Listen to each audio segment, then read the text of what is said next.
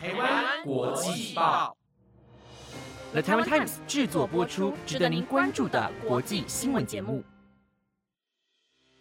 欢迎收听台湾国际报，我是委员，马上带您关注今天六月四号的国际新闻重点。Hello，各位听众朋友们，大家好。马上来带大家关注到跟国际政治及国际经济相关的重点新闻，有乌俄冲突的最新消息，马来西亚打算禁止出口火鸡，以及伊隆马斯克强迫特斯拉员工要实体上班。如果您对以上新闻内容有兴趣，就请各位一定要收听到最后哦。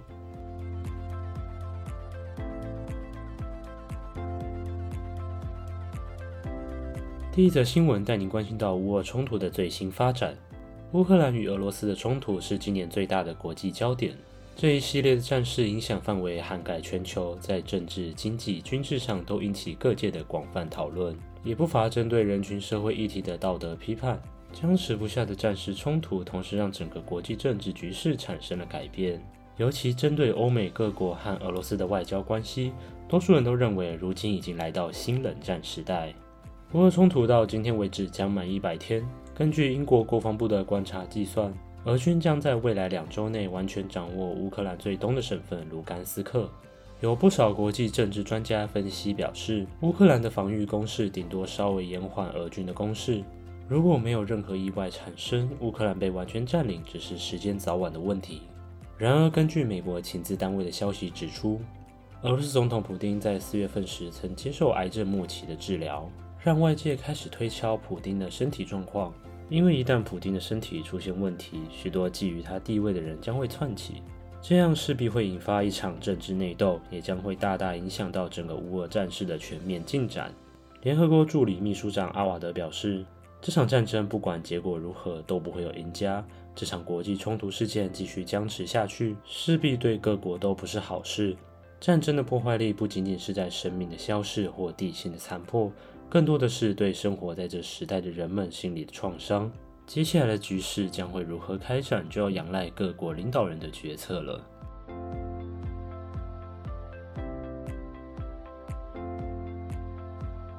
再来带您看到有关马来西亚限制出口机制的相关消息。乌俄冲突不仅伤害了当地平民百姓的生命安全，更造成了心理上的不安定和内心的阴影。被破坏的土地、农作物以及家畜更是难以估计，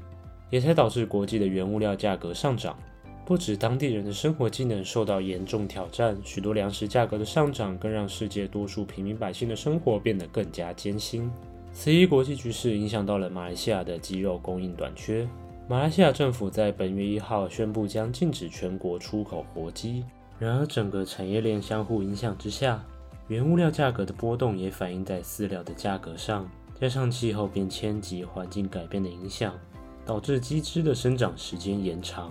马来西亚卫生部长凯利表示，限制鸡只出口将会是暂时的政策，相信在政府与养鸡业者的沟通协商和互助合作下，一定能让马来西亚国内的活鸡价格稳定，变得很快恢复活鸡的出口。但这项禁令在短时间内可能还是会造成影响。邻国新加坡每年大约有三分之一的鸡只从马来西亚进口，这项禁令将直接导致新加坡国内市场的鸡只价格升高。有许多新加坡民众担心会不会影响海南鸡饭的售价，这项新加坡的国民美食成了这次大家关注的焦点。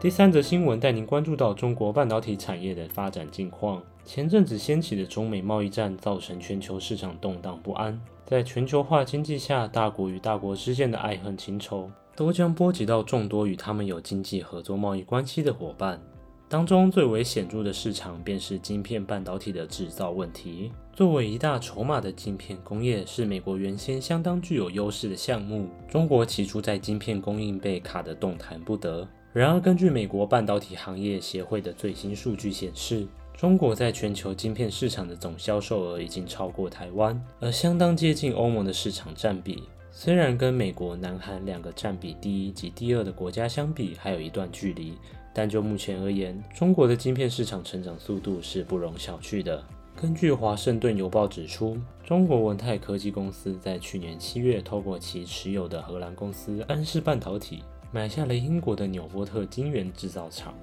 这项交易本该在前几日就完成协议，但在经过美国驻伦敦大使馆的外交官旁敲侧击的提醒下，表示纽波特晶圆制造厂如果能为英国所有，将大大帮助英国成为电动车重要晶片的生产中心。英国商务大臣夸腾便在上周开始对此项交易展开国安审查，以国家情报安全为考量，打算从中阻挠这项交易案。真正的结果也将会在调查完成后公布。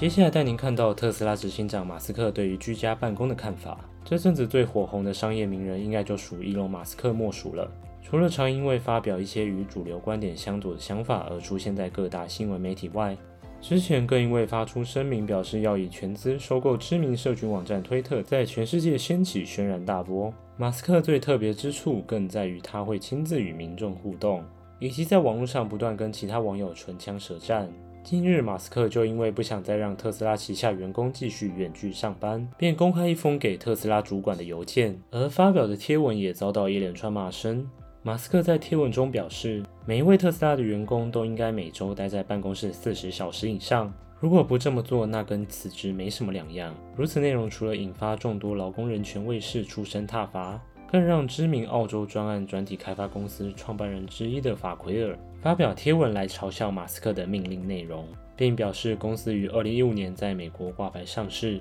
当前目标是在二零二六年以前。成长为有两万五千人的公司规模，并欢迎特斯拉的员工跳槽到其公司工作。这一系列在网络上的互相嘲讽，对马斯克而言已经是常态。究竟这位首富狂人还会发表什么惊人的言论，都是令人值得关注的消息。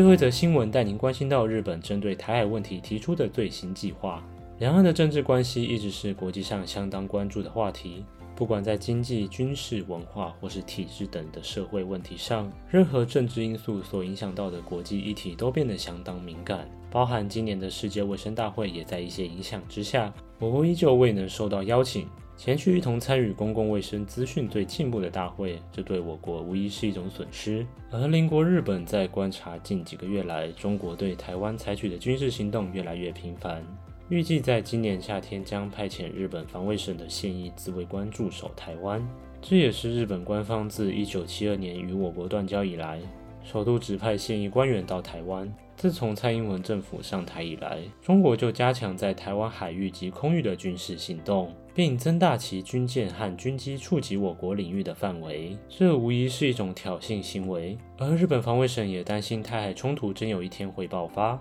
所以派遣一名现役官员驻台，将对日本的安全保障往前进一步。近年来的台海问题层出不穷，日本政府也应该打算着，到时候冲突爆发，该如何撤离在台的日本侨胞，预先做好万全准备，才不会到时候手忙脚乱。